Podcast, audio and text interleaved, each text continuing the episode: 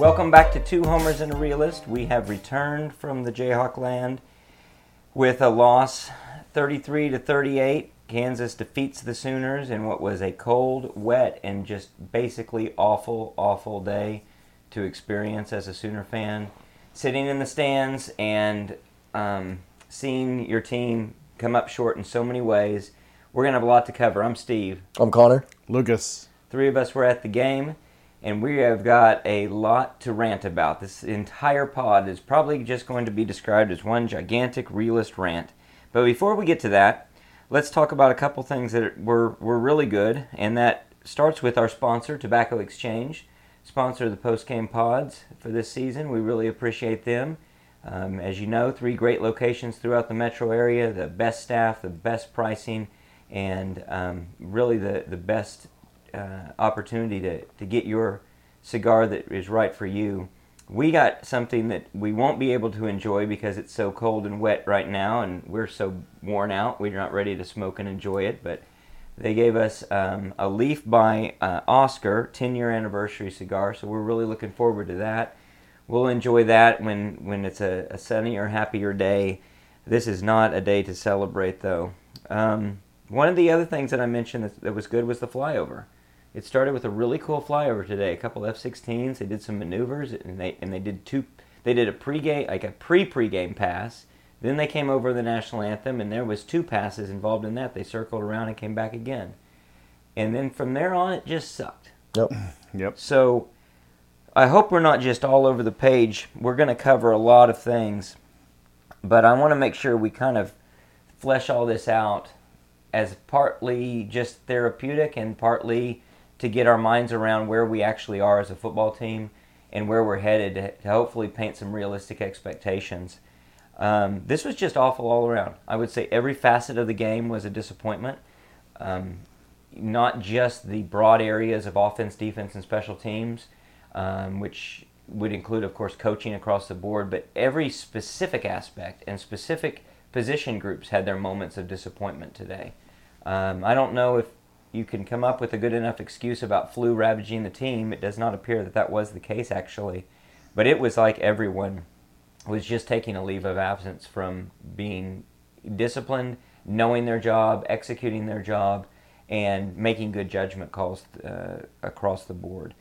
Um, let's start with coaching because that's the most vital and important part of it all. We had a lot to complain about, I think, today in terms of coaching uh, and the, the shortcomings that we saw. Who wants to start and what do they want to talk about?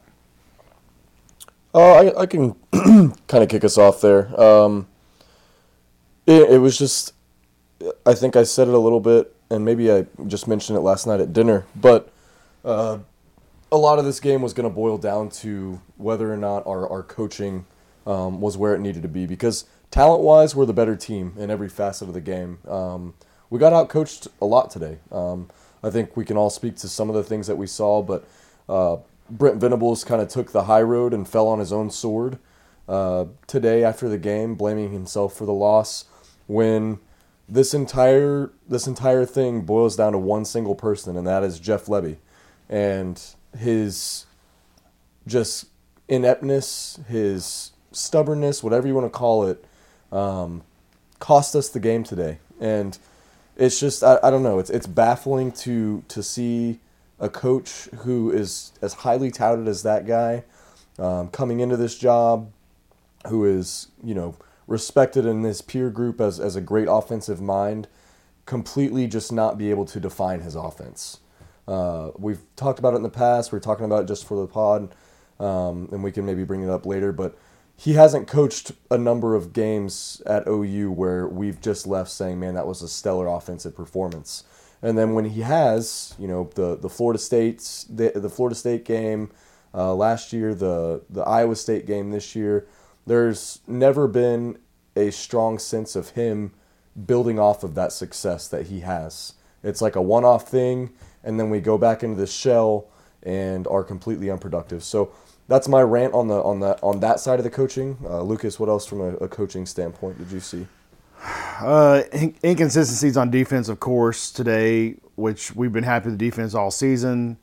It seemed like not having Gentry Williams was a major blow today. Um, when it was in crunch time, we had them down to the fourth and ten. Brent didn't call timeout. Um, we were in our section. There was about ten or twelve of us yelling, "Call timeout!"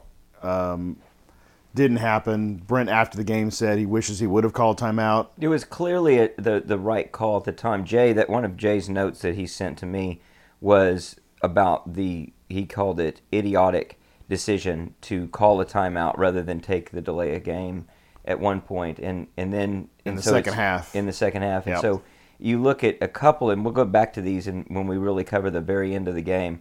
But this these decisions on when to and and and then not taking a timeout when it's so clear that you should.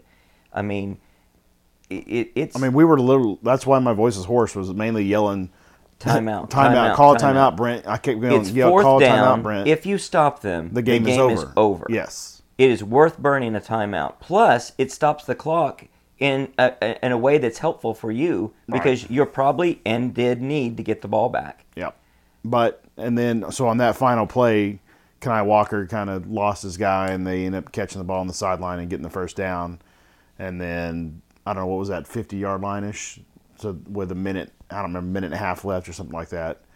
Um, so that was coaching blunders. Um, it didn't seem like we got as much push from the defensive line today for some reason.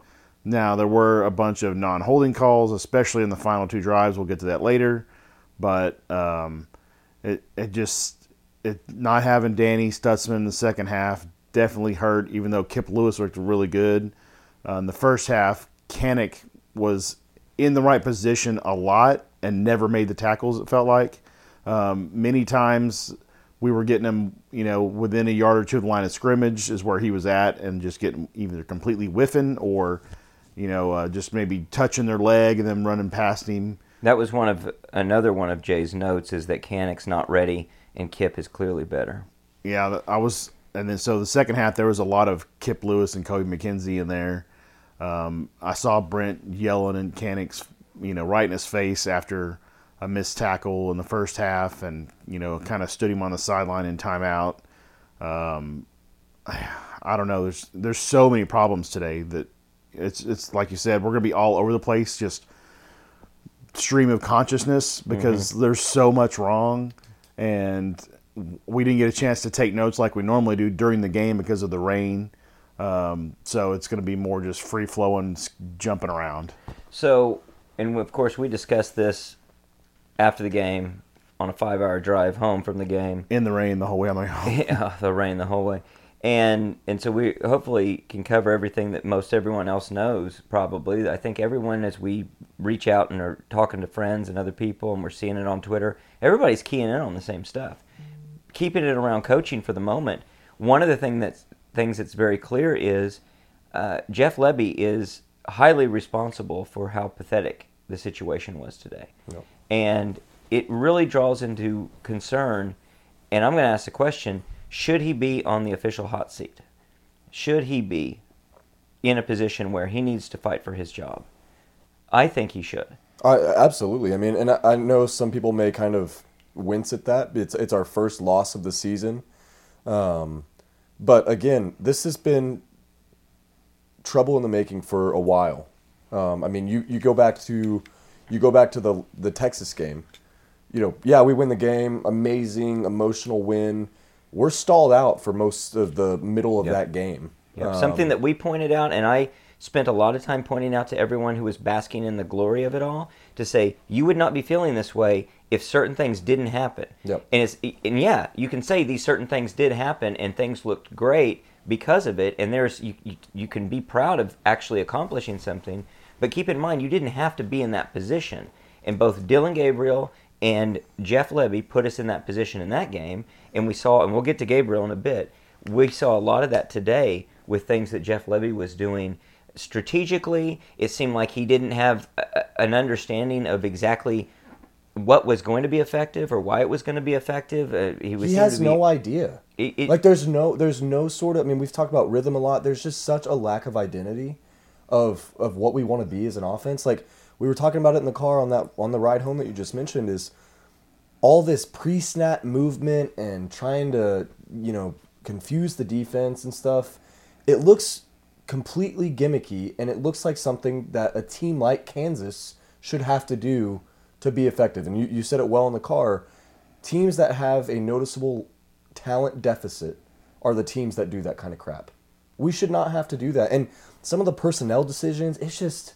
And I don't ba- know what baffling. it does. I have no yeah, the, the personnel decisions, and that, that is something that is obviously a coaching decision. This Stogner is playing way too much. He's just playing way too much. Um, we are we are having a running back. We're having a wide receiver line up as running back. It caused a fumble today. It After we'd run the ball perfectly right down the right Yeah. down the field on the previous Walker- drive. an actual running back. Walker With did so back. good today, Yeah. and, and we go away from it, and, and that was before his injury, That was right? before his Yeah. injury. Yeah, and so Well, we run fruit back there, and then I think we, we're running uh, Freeman back there some Yeah. without. I mean, I, it's. I know this is stuff you work on in practice, like you say, but you have you have a running back who's finally being productive, and you're choosing to break his rhythm. Well, this is game eight of He the had season. 97 yards You at shouldn't halftime. be figuring this stuff out now. This should have already percolated to some solutions weeks ago, so that you have an understanding of what you can and can't do, should and shouldn't do. And if you're going to put a, a guy that's small, like a wide receiver back there, but who's fast, run him to the outside if that's what you think you lack. But what's funny is we're not lacking breakaway speed. We're lacking somebody even getting to the second level. So it's not an issue of, unless unless it's quickness, and we don't have the right quickness at running back, and I don't think that's the case. I think we have a lack of vision and maybe a lack of coaching to show them where the hole is going to develop and what to look for, and quit second guessing yourself and double cutting, triple cutting.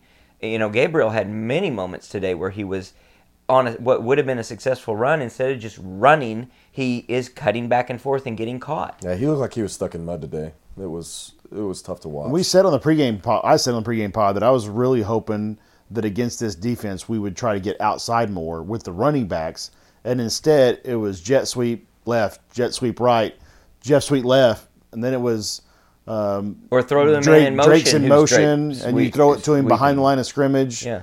Uh, Gabriel was what eleven of nineteen today, and uh, one of the Uh, stats. No, he was uh, 14 of 19. Are you sure? Yeah. I mean, I got the stats. And right I would here. bet fourteen or nineteen. Half of those were basically 12 Well, Tosses. yeah, tosses, and that would in- that doesn't include the the the one or two that were backwards passes that Yeah. count as runs, Yeah. but they're basically the same thing. right. But yeah, I think you were about to say it. Yeah. He- going into that last drive, he had only he had only thrown 12 passes the entire game. Yeah. Th- That's insane. And, I get it's raining and crap, but and out of those 12 only two of them were further than like seven or eight yards Right. everything was the sideways or i mean the way everything was sideways. everything was sideways Everything was sideways or a toss. It's and like that for the listeners out there and everyone else. That is why we've been critical. And I again, a lot of this is play calling. A lot of it is Jeff Lebby, but I think a lot of the play calling to Steve, to what you were saying earlier as well hindered. today, is his limitation is Gabriel's limitation in not being able to throw the ball down the field.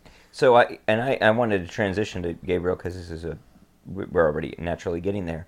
Um, yeah, I think that's a, a really big uh, quandary is to figure out how much of it is Lebby, how much of it is Gabriel.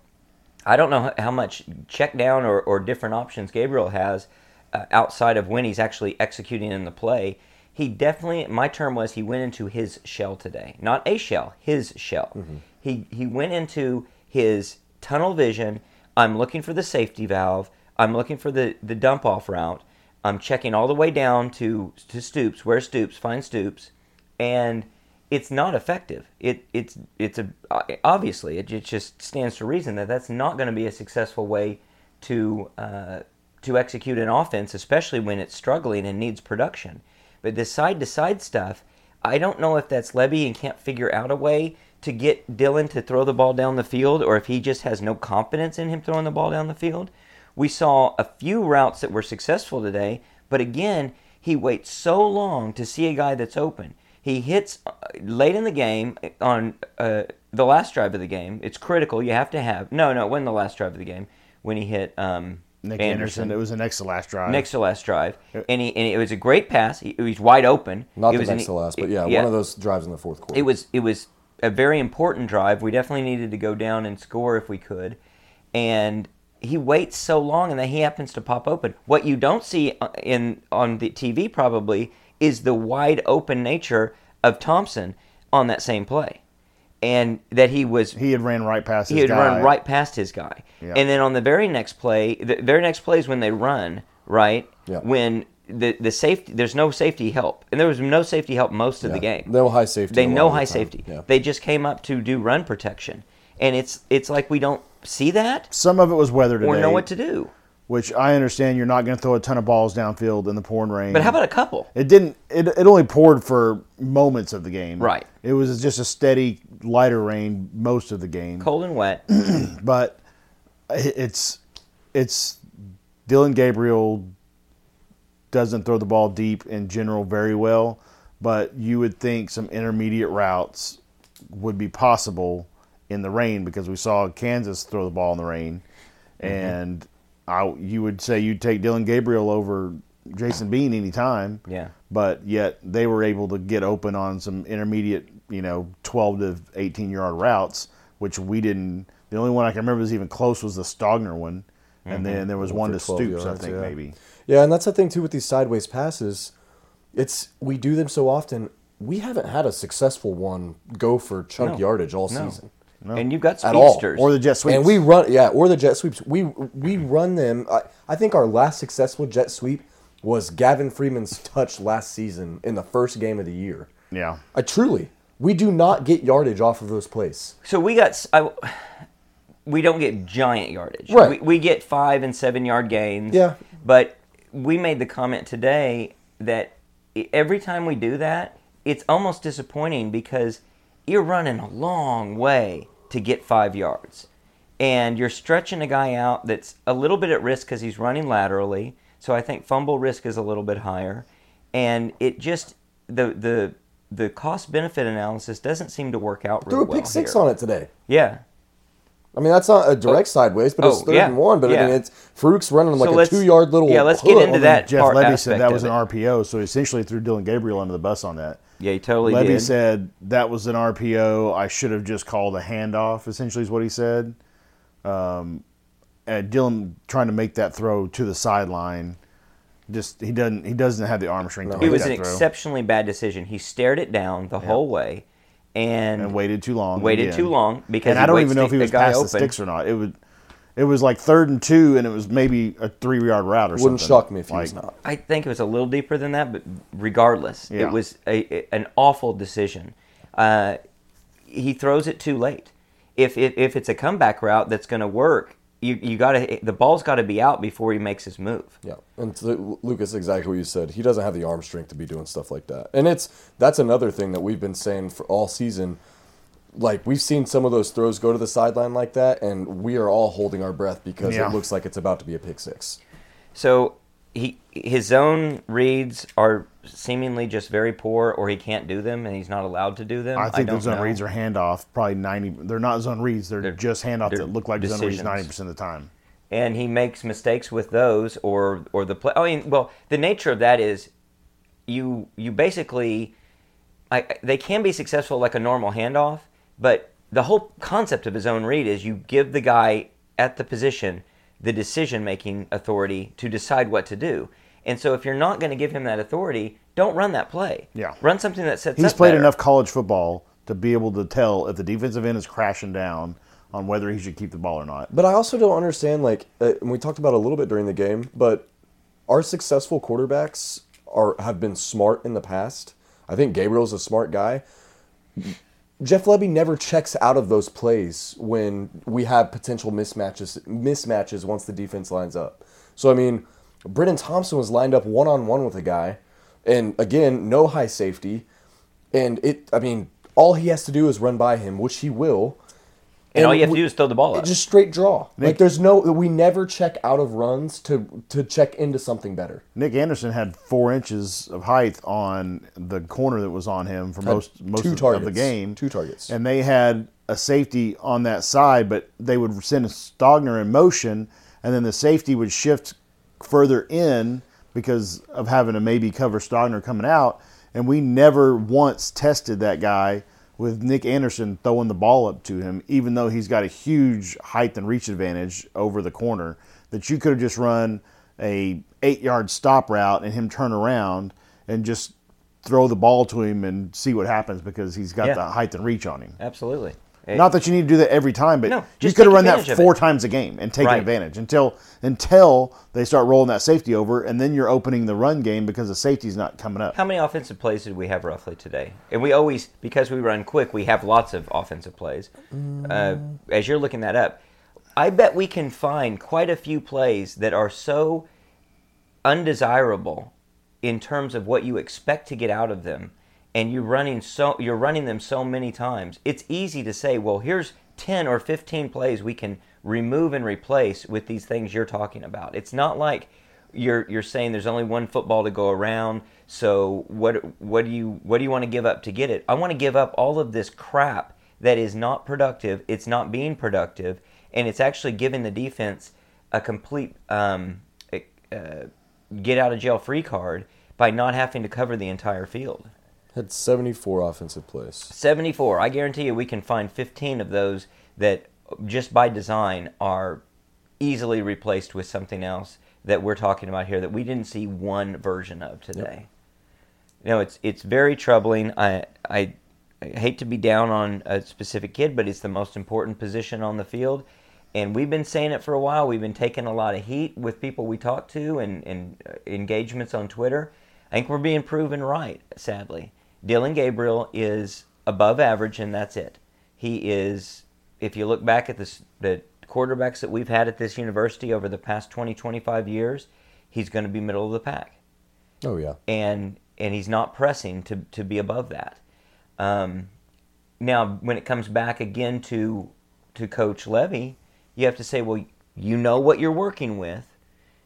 How do you make that most effective and you're successful with it?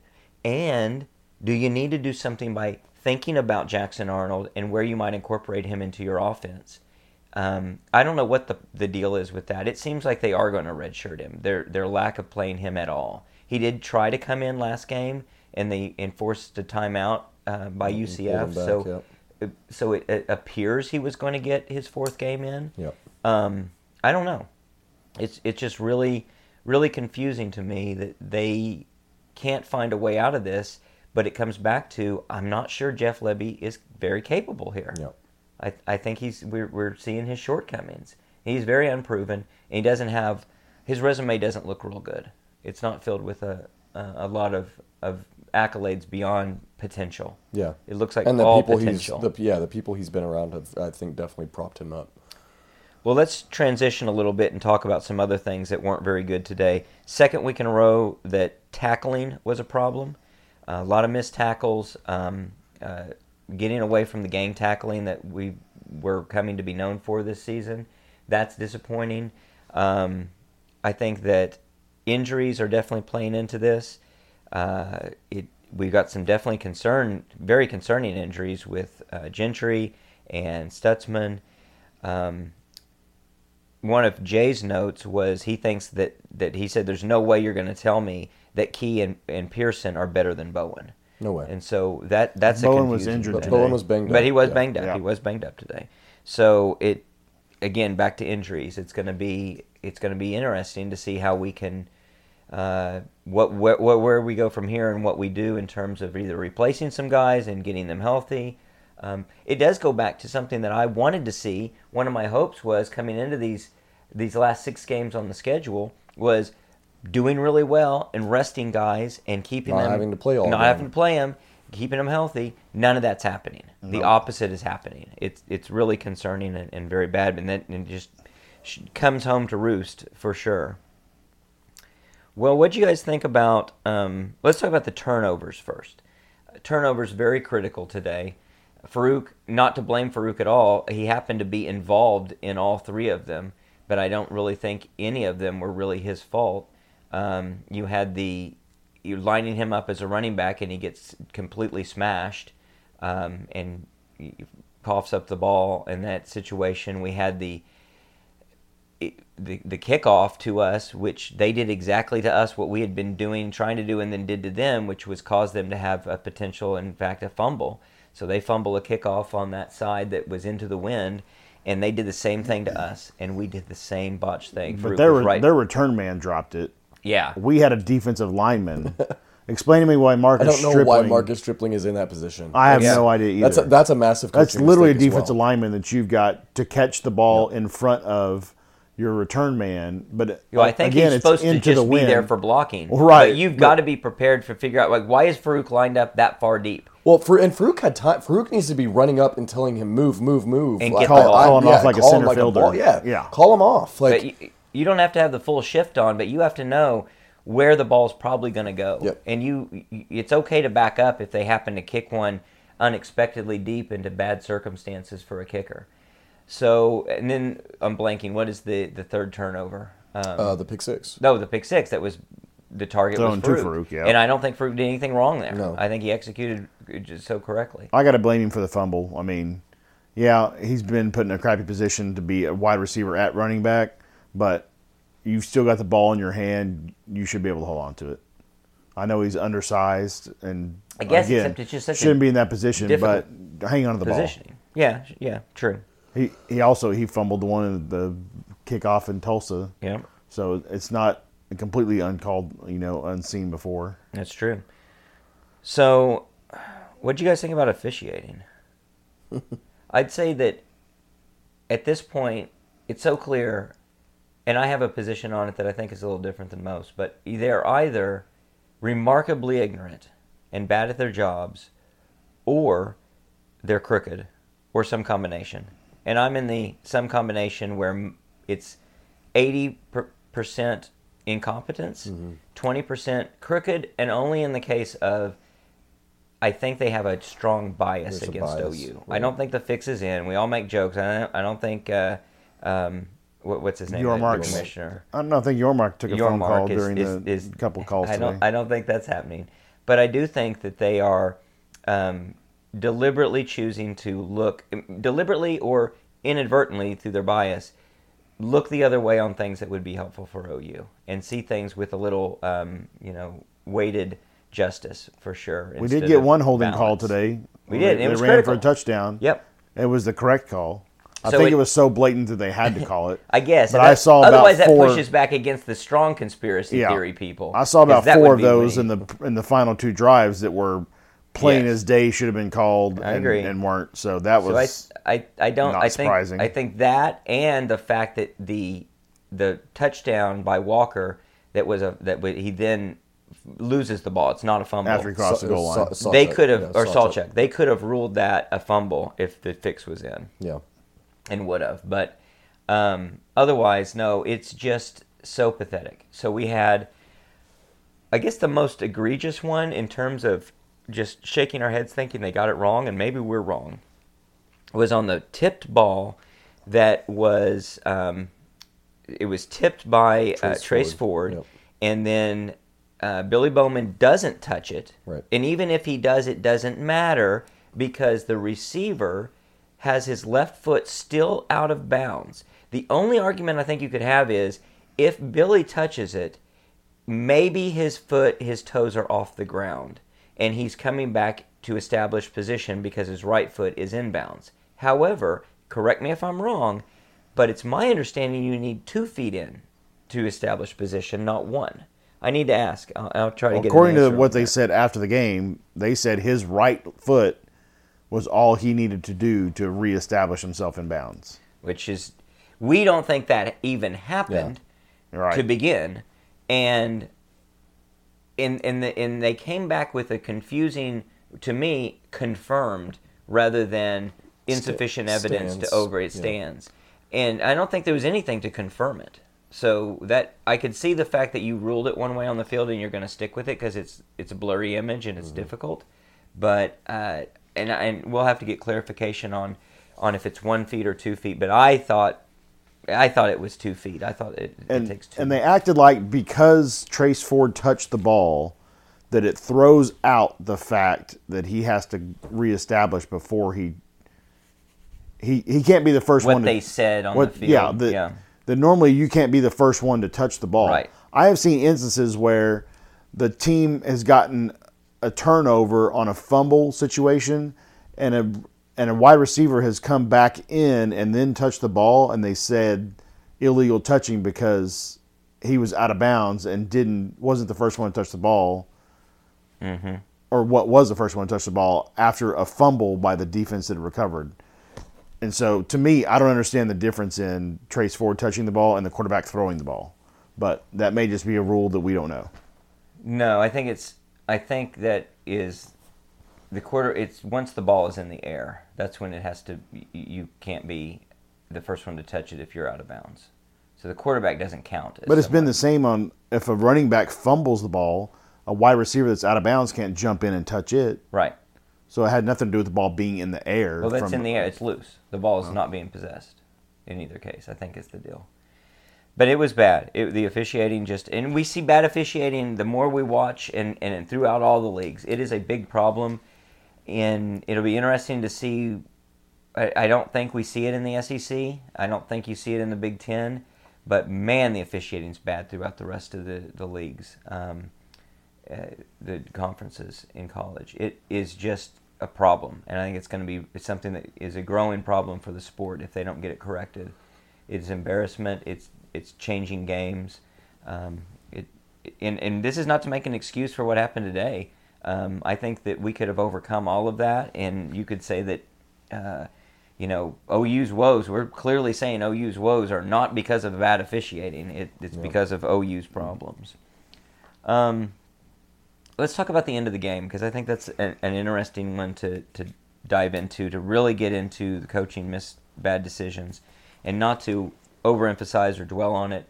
But I thought that to give them a little bit accolade, I thought they did a, a pretty good job of understanding the time uh, left in the game and what they needed to do and how many times they might need to get the ball back. And they, they were running clock appropriately, and including being hurry up when you kind of needed to have some urgency. Yep. Um, in the in the third to last, second to last um, drives, but just getting the gift of a turnover of an interception, which they got after they dropped an interception Key Lawrence. which is remarkable. Right in his hands. Right in his hands. And to get that gift and then not know that you still need to be aggressive, rather instead try to just play not to lose, was such a big, colossal coaching mistake. Now, uh, the other thing that might be criticized there a little bit is I'm not sure, but I think they probably were being uh, appropriately aggressive because in in that not just that drive, but the last two for Kansas, you need to be aggressive because you don't want them to go down the field slowly and get a field goal to win it. You want them either to get off the field right now or go ahead and score, Yeah. which they did. But you get that gift, and instead of in the in the post game interview, really um, revealed this. It was my prediction. Their number one goal was just to make Kansas use their timeouts, as if getting a first down wasn't going to be important until they had to be in that position.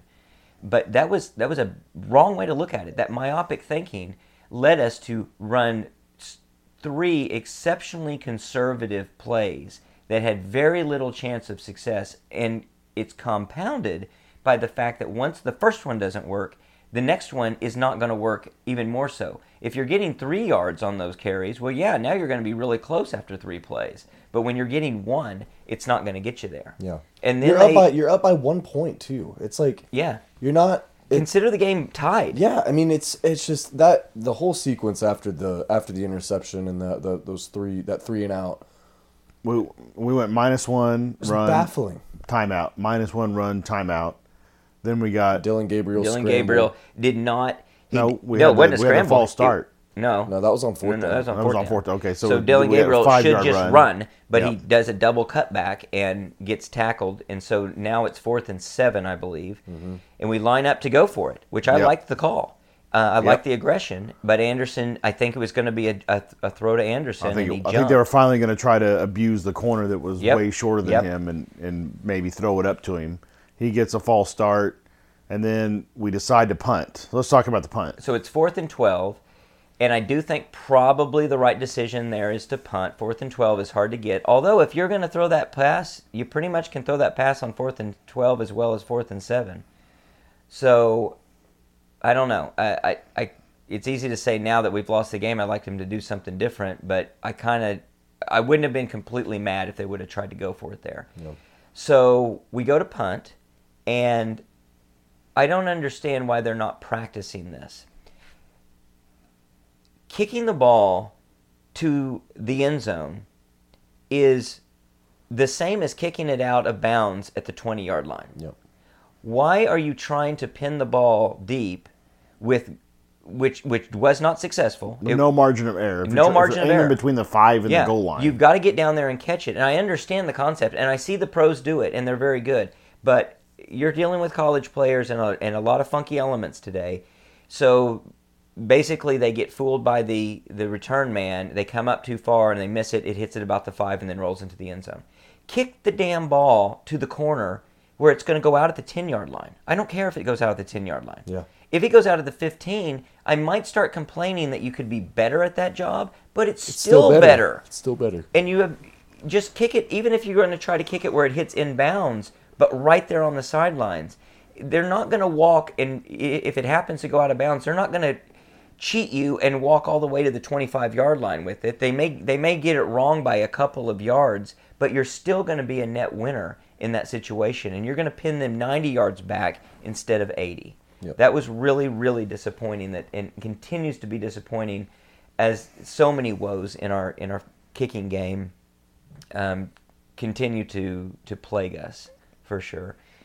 What else about the end of the game um, do we need to talk about? I mean, I like I like that we let. I mean, Venables came out and said he let Kansas score once Yeah, they got down There that was great. The five. I mean, Good that's job. great, but it's just it's one of those things where it's just like it, yeah, it's just like too little, too late. Um, and how many timeouts do we have at that point? We had two. We had two. You know why we didn't have three timeouts? I do because we noticed it and I yelled about it and Jay noticed it and he yelled about it apparently at his TV because they chose after they took a delay of game trying to draw Kansas offside On a fourth down. early in the third quarter on Yep. fourth down. in a tight game where you know you're gonna probably need your timeouts. They The first thing they did the first time right. Yeah. They, well, They- the only thing they, the only thing I'd argue they didn't do right was execute it all the way. When when it's five seconds left on the clock, don't look over to the sideline and just start walking away or whatever. Yeah. Where it's clear what you're doing. Go ahead and Try to draw 'em all the way offsides through. twice. Try to Yeah. draw them offside. It's fourth and five, we try to draw them off sides. If one of those guys is looking at the clock and, and decides Yeah. to try and time it, he's going to be off sides. so then we take the delay of game instead of calling timeout. Fine, you you go five yards back, you're punting, you're at midfield. That's the right thing to do. And then we send our punt team out there. Not all of them. Not all of them. We're missing a guy. Guy runs on the field. I don't remember who it was. Jacoby Johnson. Jacoby Johnson, and we take another delay of game, or what should have been a delay of game, but we burn a timeout instead. bur- with, with with just seconds to go. Yeah. How do you not know? You just did this same thing. yes, Why would you take a timeout? five more yards Why would would not have been timeout? that big of a deal on this punt. Uh-uh. We ended up punting it, I if I remember right, to the 13. Uh-huh. So all in all, if everything worked out the same, they would have had the ball in the 18, Not and we still would have had a, we would have had another timeout. and we'd have that timeout. So come at the end of the game when we get the ball with 55 seconds left or whatever it ended up being, with two timeouts. Instead, we have three timeouts, and then as the end un- unfolds, we end up having to throw it in the end zone on second down or whatever it was on the last play. But also, uh, on that drive, Dillon throws a ball to Barnes in the flat. that is Oh. on just he's he's the check down he's guy. check down guy. He throws it at his feet. Yep. no one's around him. No one's around him. So if he throws, if he hits him in the chest, Barnes maybe gets ten or twelve yards and runs out of bounds, Or more, which is great. Yeah. So would have stopped the clock. Yep. Instead, Barnes has to dive for the ball. And catches it. he he doesn't get to play enough, and probably is he doesn't get enough practice because he's the never get the ball running back. Yeah. That he goes down instinctually and catches the ball. On you know dives to catch the ball on the ground for a two yard gain or whatever it was, and we have to use a timeout at that point. Which I don't think we did have to at that because I think we, they we got a holding call there. We got a holding call on that play that backed us up ten yards, so it stopped the clock anyways. Yeah, I think it was on that one. But I don't know because wouldn't there have been a, a 10 second runoff? Yeah, or we I don't would think had to there was a holding it. call on that Yeah, I think you're there thinking of the was. dry. No, there was. We got back. We got backed up ten yards on that play. No, uh, the, the holding call was on the was it not on the return? That was on the play before, I thought, because didn't Drake get the first down on the next play and then put Barnes in that situation? No, let me just check what you guys. Well, look it up. But all of that stands about Barnes and the thr and the poor throw Yeah. from Gabriel relates to one of Jay's points, or it's directly related. So he says y- y- It's you don't, crunch time. You don't play Barnes all year, and then all of a sudden he's the crunch time running back. yeah, Mettauer had a holding call on that play. And I guess okay. Well, I guess when you're down on running backs the way they apparently are, that you you're left with with him as as the running back, not Sawchuk. I don't understand it. I just don't know. I don't get it. Um, so just so much of what we would like to see out of this team with what they've already accomplished and what they've shown is coming up so short here at, at, at mid-season and pushing into the back half of the season and when it is critical time it, it really is concerning because I don't know where we're headed and what we'll actually be able to achieve. And so then I think that's kind of the next question is where do we go from here? What are our expectations? Let's start with uh, something that we sometimes end with, which is what is your prediction for our record? How, how has it changed now? We're seven and one. I don't know how we don't lose another one. I don't know how we BYU. I know Kansas beat BYU, but I don't know how we go in a Provo. Oh, that's not the game I fear. I fear next week as well. Yeah. I mean Oklahoma State, and that I didn't want to say it because they look they look good, man, and we don't. They've learned how to run the ball. We're trending in Ollie separate. Gordon is we're trending in separate directions, especially offensively. Um, we've talked about the how OU should be able to put points up and put yards up against these subpar defenses, And we're not. and we can't. We're not. Everything everything offensively looks hard for us right now, Yep. and No confidence in the there's offense. no confidence, and, and the coaching staff is not allowing players to gain confidence because they're rotating people in and out and not putting in guys that probably should be in there. And then when they are in there, they're not getting the ball. So um, I don't know. I mean, So where are you? Ten and two? I'll say ten and two just to keep it a little bit optimistic. But I it wouldn't shock me if it moves to nine and three, or So if I- we finish nine and three. So I'll, I'll, I'll echo that. I'm, I've got to say the expectations ten and two, but I think there's a slightly greater chance we're nine and three than that we're eleven and one. We're not showing any any hope of getting better. What do you think, Lucas? I agree completely. I, I would say ten and two. We probably lose to OSU next week, um, but I don't think that the other two games or other three games. I don't know that any of them are any good, but it is a higher chance of being nine and three than it is eleven and one. It's going to be really tough For sure. to be eleven and one, and if you get into that position, and I definitely want us to be in that position, you're facing a difficult task in the conference title game. So uh, it does not get easier from here. In, in fact, keeping your focus is going to be something that's going to be very difficult.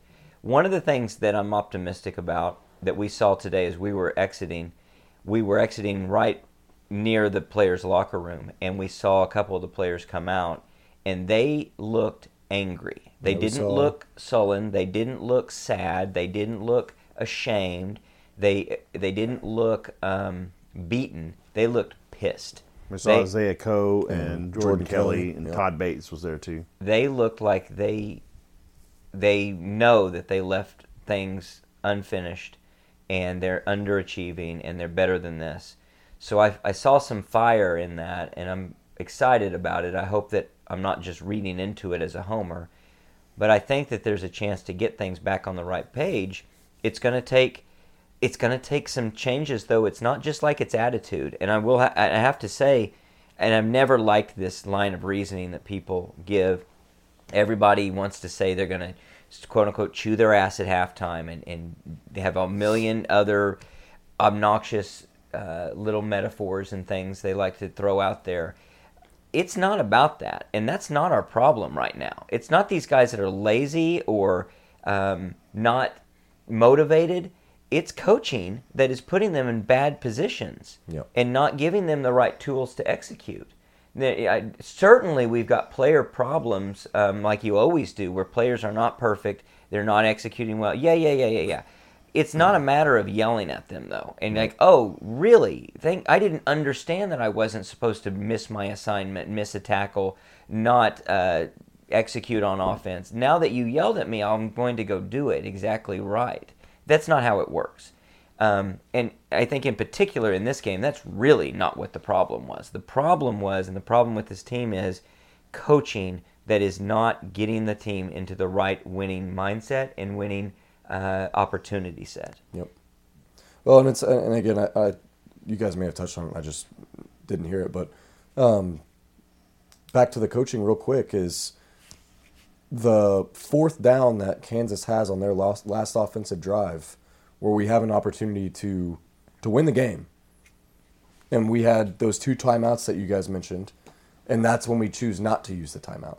So it's just stuff like that, and I know that Brent is still learning some of this stuff, and, and we're it's a it's a process in and of itself. But um, I agree holistically with what you said, Steve. I, I think a lot of this where we're at right now can be very much chalked up to the coaching and the the positions that they're not putting us in to win. So it it's definitely very worrisome. Um, it's hard to be optimistic about it. And partly that's because we fed the monster and our expectations are higher, but that's the nature of the beast. That's what we're trying to do. We're not trying to have mediocre expectations. We're trying to pursue excellence. And excellence is is something that is tough tough to achieve and tougher and tougher to achieve as you really get towards it. Yep. Um, so I think we're seeing some of that, and maybe we just need to be a little bit patient as fans. Maybe we need to understand this is just year two. There's still a lot of work to be done. There's still a lot of holes to be filled. Um, in, in another off season, another recruiting class, another age of maturity, that everything's a lot better coming into next year. I'm just tired of waiting. But, and, and I guess to support that, we do seem to lack a lot of seniority, um, experience, seniority that is going to bring that maturity that you want out of that group and help you make I, I don't know as a cohesive unit decisions made on the field you just that that lack of, of true experienced leadership I think is showing a little bit right now um, I'm to say I've given up on the offense for this year. I don't think we'll get to a point with four games left that this offense will show me anything that I think should happen. I agree. I agree with you. The defense Completely. is still dependent on hopefully recovery from injury. If Stutsman misses significant time, we're in trouble. If Gentry Williams doesn't get back in significant time and misses, then we're in trouble. Um, Peyton Bowen, even though he's a true freshman, the kid has shown every time he's on the field he makes plays. Uh, Pearson's going to miss the first half of next week because he got a unsportsmanlike conduct for diving at a quarterback who decided to slide short of the end zone and late and, and he sudden. and as he dove in, he turned his back and apparently hitting the back of your shoulder anywhere around their head neck area is a penalty, which he was literally trying to avoid the contact after he inexplicably slid Yeah. shy of the end zone. So very That's a call, call. I'll never understand. very questionable And so he's going to miss first half of- of next week because that was in the second half of this game. So hopefully Bowen can play. Um, we're going to need all the help we can get against Ollie Gordon. Um, if Canick's out there missing tackles, Gordon's going to have another 200 yards. He had almost 300 today. I he had think. 196 today.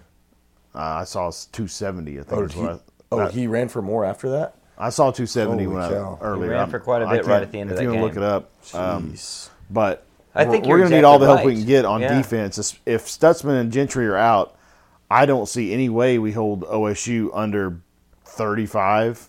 And I have zero confidence in this offense of ours that, that we're going to score 35. I think that I think you really nail it, and I'd have to say I don't see any reasonable way you disagree with either of those two positions. Same on special teams. I don't see them getting any better. I don't really see how that could get to a point where we have much confidence in in the aspects, really the kicking game, kicking the ball, field goal, and um, uh, punting. That's going to just continue to plague us. Yet, offensive confidence, there's just there's no reason to have that confidence. It it we're going to continue to see them uh, run this what seems like a more and more limited playbook with filling it with plays that don't have a lot of upside potential. Yep. Not that it would be much better, but at least if you're throwing the ball deep every play, you've got the chance that one of those is a home run. Jet sweeps are not going to be home runs. We've got six guys. different ways you can run a jet sweep, handoff, or pass, Yeah. and and zero of those six different ways of playing have done us any good this year. Yeah, very very minimal production, very minimal production, and it doesn't add up to much. Like you, you're you're grasping at straws for that occasional five seven yard gain to hang your hat on there. That's just not enough for as hard as you're working on that play.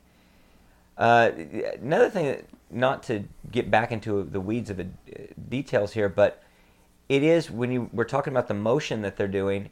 It seems like they're running to the wrong direction after they put the motion there. And again, it's like that conservativeness that I think is is a hallmark of Lebby.